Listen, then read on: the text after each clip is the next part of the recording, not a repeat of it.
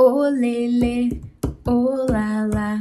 Se você não lê, você não chega lá de novo. Olele, olala. Se você não lê, você não chega lá.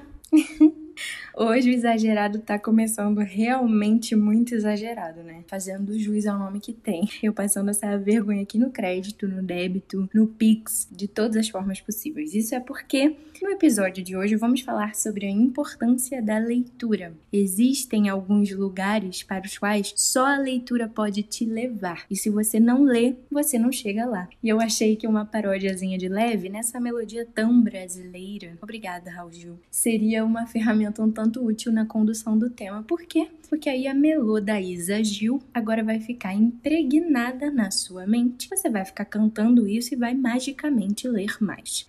Seria muito bom, né? Não existe mágica para ler, existe decisão mais ação. Antes de entrar no assunto, quero desejar bom dia, boa tarde, boa noite para você que apertou o play. Eu sou Isabela Freixo e esse é o Exagerado, o podcast gerado pela Isa, que sou eu, para falar sobre quase tudo sob uma cosmovisão cristã. De vez em quando com umas doses exageradas de euforia, até um pouquinho de uma vergonha assim no crédito no débito, como no caso dessa musiquinha, mas sempre tentando manter a mente sã. O episódio de hoje marca o início de um novo tempo na minha produção de conteúdo conteúdo na internet. A leitura já tem estado presente em tudo que eu tenho feito por aqui, você sabe, ou tá sabendo agora, que eu sou escritora de ficção cristã, mas a partir desse momento eu vou me dedicar mais especificamente a ajudar outras pessoas que, como eu, tenham dificuldade de ler diariamente, a se conectarem mais com o mundo dos livros através principalmente dos recursos digitais, começando pelo mais básico, tipo tutoriais de como usar o Kindle, por exemplo, até dicas de leitura e concentração. Talvez você não precise disso, que já tá mega acostumada com esse universo e tal, mas eu tenho certeza que você conhece alguém que não sabe nada dessas coisas. Então você vai poder indicar esse podcast e o meu perfil para essa pessoa. De qualquer maneira, não é só isso que eu tenho para falar por aqui hoje. Então não aperta o pause agora e fica comigo até o final.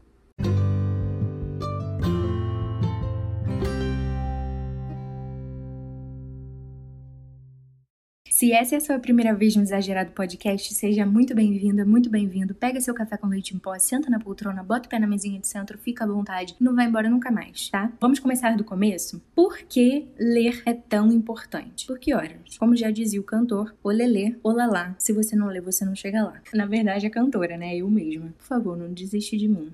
Brincadeiras à parte, leitura é coisa séria sim, mas também pode ser muito prazerosa e ela é capaz de nos levar a lugares onde os nossos pés não podem ir, né? Como eu falei no começo. Existem alguns lugares para os quais só a leitura pode te levar.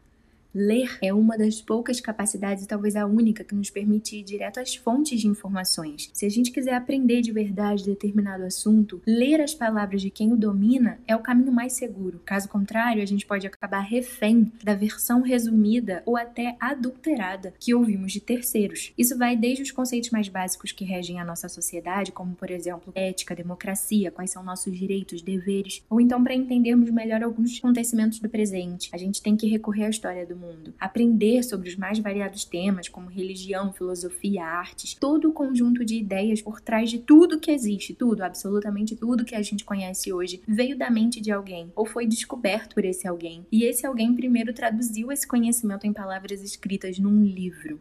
E até quando falamos de ficção, que é em primeiro plano para entreter, né, mas também pode nos ensinar muita coisa, a maioria dos filmes e séries são baseados em livros, e quando não são, estão cheios de referências de livros. E se você ainda acha que é pouco, os conceitos mais fundamentais e básicos da sociedade ocidental, como a ideia de que mentir, matar, roubar, trair é errado, foram retirados de um livro e não qualquer livro, o livro mais lido da história do mundo, a Bíblia. E tem mais, se você, como eu, é cristão, cristã, se diz cristã ou cristão, toda a sua cosmovisão, toda a sua vida, sua fé está baseada nesse livro. Livros, livros, livros em toda parte. Como eu disse, a leitura pode te levar a lugares onde seus pés não podem ir, mas se você não lê, você não chega lá, você não aprende tudo que está ao seu dispor e acaba sendo arrastado, arrastada por aqueles que leem e fica refém daquilo que eles interpretam e te fazem acreditar. É meio pesado, né? Mas é verdade. Eu já falei aqui sobre os crentes de Beré Bereia, o apóstolo Paulo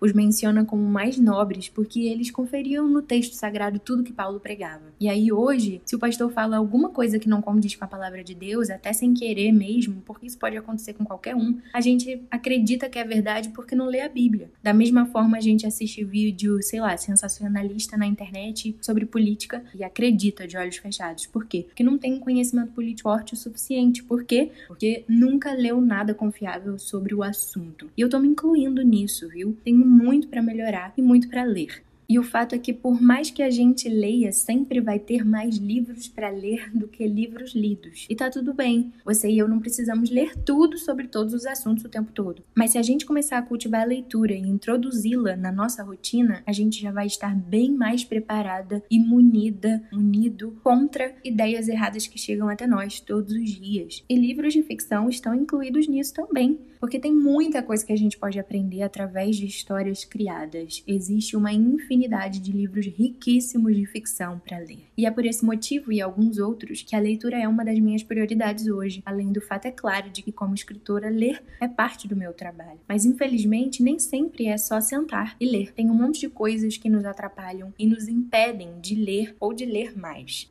E o que é que nos impede então de ler? Podem ser várias coisas, né? Dificuldade de concentração, linguagem do livro que não tá, não estamos habituados a essa, essa linguagem, a falta de acesso mesmo aos livros, falta de tempo, falta de silêncio ao nosso redor, a falta até mesmo de interesse, porque às vezes qualquer outra coisa acaba sendo mais interessante, especialmente se não nos obriga tanto a pensar quanto a leitura faz. Pode ser cansaço ou até a preguiça. A verdade é que a leitura tem muitos antagonistas e eu acredito que isso se deve justamente ao fato de ela ser tão importante. Eu, por exemplo, sempre amei histórias. Ouvir, ler, contar, assistir, histórias, histórias, histórias. Até a minha matéria favorita da escola sempre foi história. E eu comecei a escrever criativamente logo no início da minha alfabetização, assim que eu comecei mesmo a conseguir juntar as primeiras letras. Comecei então com a poesia, depois eu passei para músicas, comecei a escrever músicas. A primeira música que eu escrevi foi em homenagem ao meu primo que tinha nascido é, para minha tia cantar para ele dormir. eu tinha sete anos. Uh, depois vieram os contos, as peças de teatro na escola, na igreja e finalmente novelas e romances. E eu não teria sido é, desperta para escrever se antes eu não tivesse sido sacudida pela leitura. Os primeiros livros que eu li e me marcaram e que eu tenho na memória foi um que era sobre uma casa feita de doces e eu não lembro o nome dele, mas eu lembro de amar essa história. Era da biblioteca da escola, ainda na época do jardim de, fã, de infância. E o outro chama-se A Galinha Xadrez. Eu pesquisei o nome do autor, é Rogério Treza. Treza, não sei como que se fala exatamente. E eu levava esses livros para casa, porque podia, né? A escola tinha um esquema dos livros irem para casa e ficar trocando, né? As crianças cada hora lia um. E no final do ano você podia levar alguns para sua casa que não tivessem sido o que você comprou. Era uma coisa assim. E aí eu lembro que eu consegui pegar o da galinha xadrez. E aí eu lia muito isso, pedia muito para minha mãe ler. E eu não cansava desse livro.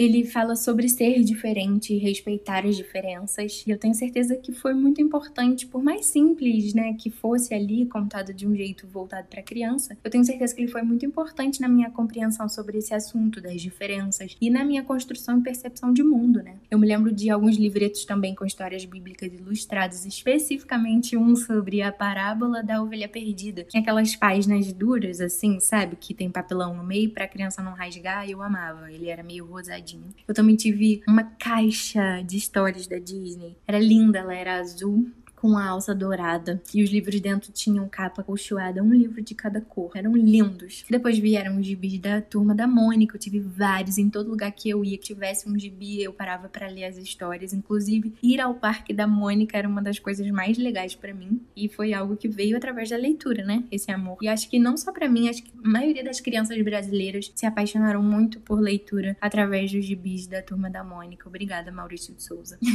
eu também tive depois uma coleção de livros de charadas que eu carregava para todo lado e vivia contando para os outros, além de colorir os desenhinhos que vinham ali dentro. Enfim, na infância eu amava ler, mas eu também gostava muito de assistir televisão.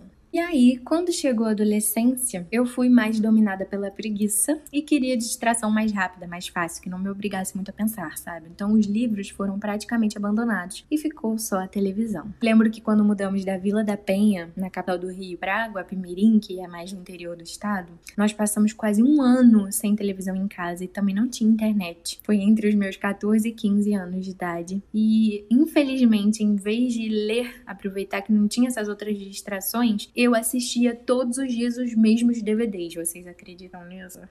Eu tenho raiva só de lembrar. Mas, como não tem como mudar o que passou, eu aceito isso e tento recuperar o tempo perdido hoje, deixando de ser leitora não praticante para ser uma leitora de fato. Esse termo leitora não praticante foi o que eu achei para melhor definir esse meu estado na adolescência. Eu continuava amando os livros, achando eles incríveis, mas eles demandavam um certo nível de concentração que a minha preguiça às vezes não estava afim. E aí embora eu amasse ler, eu não lia. Tipo quem diz que ama a igreja, na verdade, mas não gosta de ir. E culturalmente o povo chama de evangélico não praticante ou católico não praticante, sabe? Então, diz que ama os livros, mas acaba não lendo, preguiça por uma série de motivos. Leitor não praticante. Eu fui isso durante toda a minha adolescência.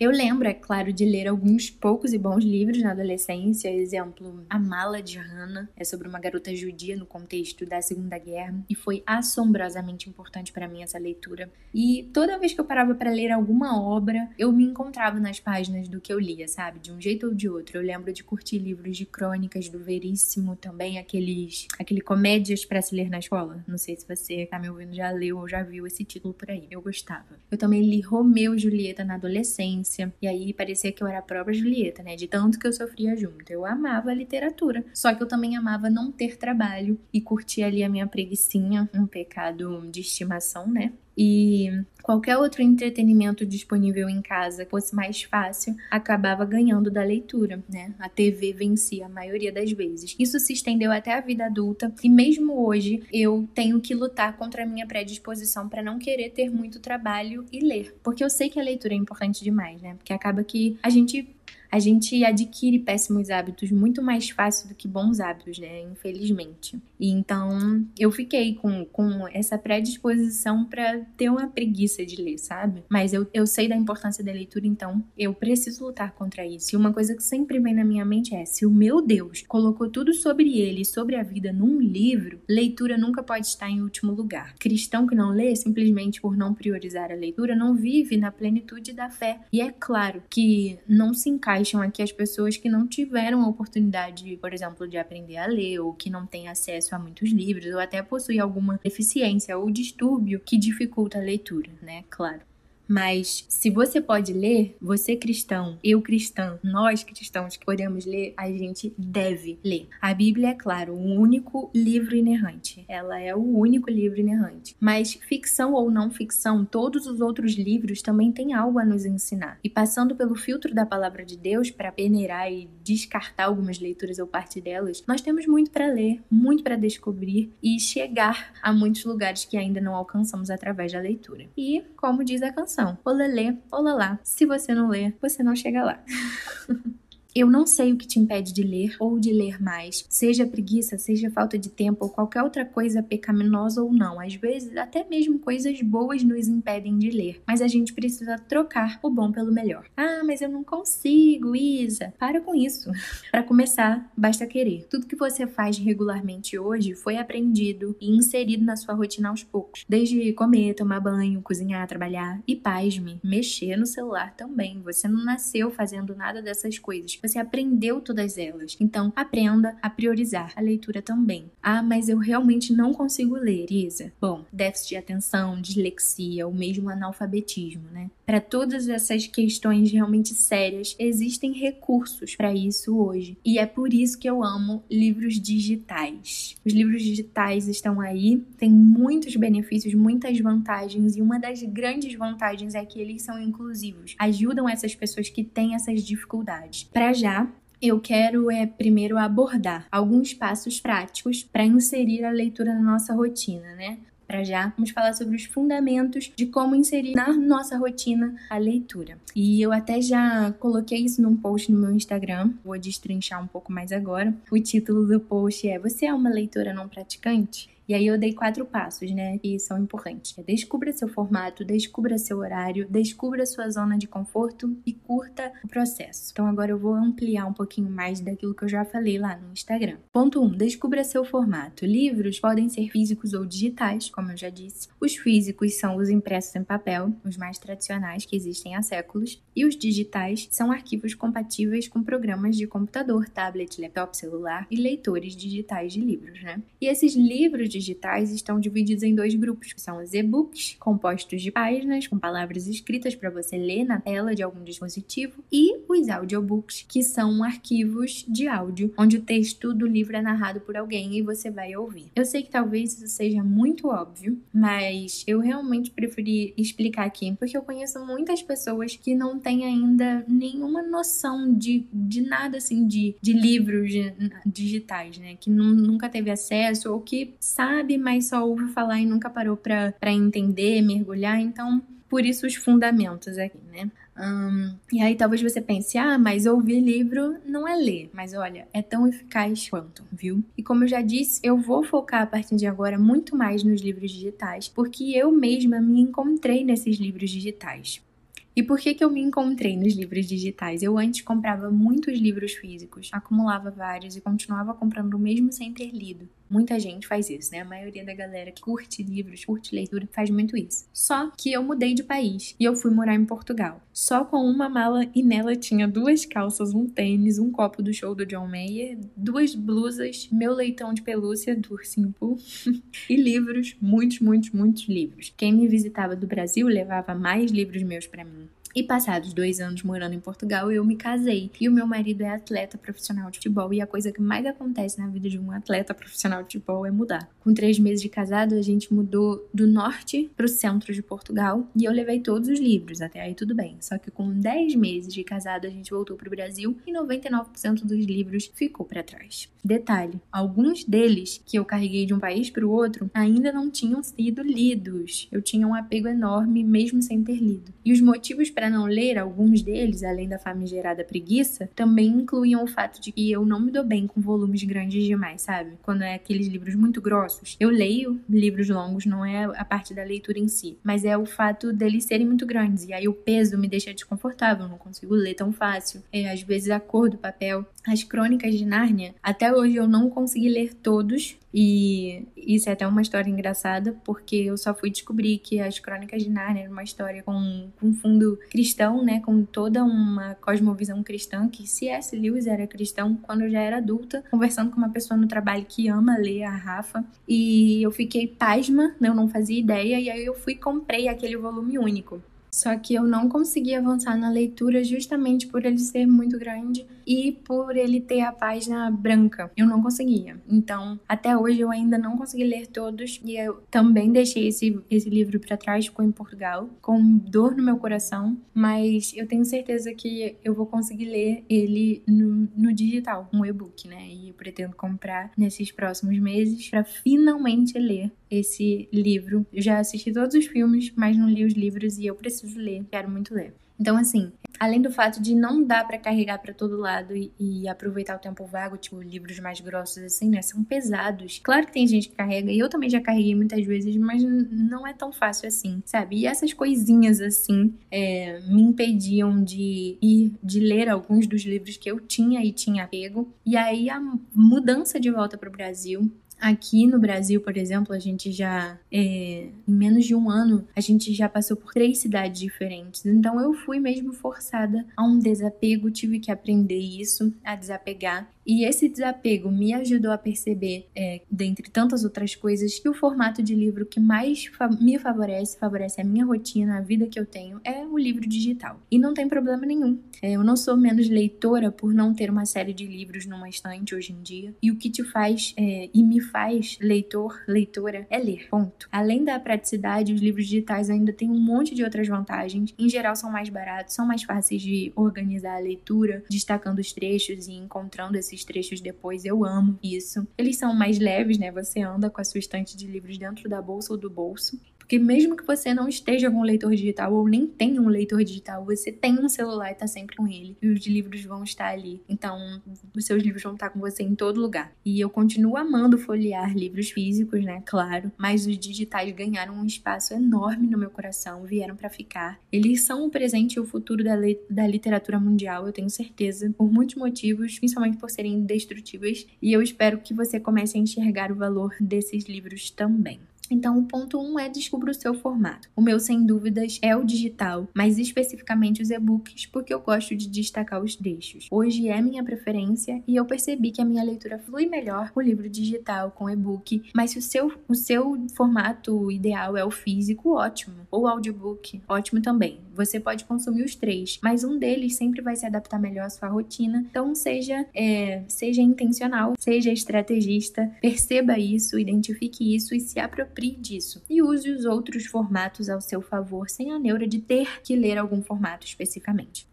O passo 2 é descubra o seu horário. Existe um momento do dia ideal para você ler, por uma série de fatores que só você pode saber. Então, perceba o seu e defina o seu e comprometa-se com esse horário, né? Eu, por exemplo, leio melhor pela manhã. Eu defini 30 minutos de leitura antes de começar as tarefas diárias. E uma dica extra é: não seja refém do seu formato favorito. A leitura pode ser adaptável. Exemplo, eu leio e-books no Kindle pela manhã, que é o meu formato e horário preferido. Se você que está ouvindo esse podcast e não está ainda mesmo familiarizada com leitura no digital, o Kindle é basicamente um programa e ao mesmo tempo um, um leitor digital físico e é através dele que, a gente lê os e-books que compra na Amazon, tá? E eu tô preparando também um post para explicar tudo isso bem esmiuçadinho lá no Instagram. Então, assim, e-books no Kindle pela manhã é o meu formato e meu horário preferido. Mas enquanto eu realizo tarefas domésticas mais tarde, ao longo do dia, eu ouço livros através da Alexa. A Alexa é um recurso também da Amazon, ela faz uma leitura é, para você. Você coloca a Alexa para ler o livro para você e é muito bom. E se você não sabe, né, nada de como isso funciona, fica de olho no meu Instagram que em breve eu vou mostrar, tá? Vou dar umas dicas, mesmo com tutorial onde clica aqui e ali, para te ajudar. Você que nunca viu nada disso, esse recurso, tudo isso é gratuito, tá disponível disponível para você, tá?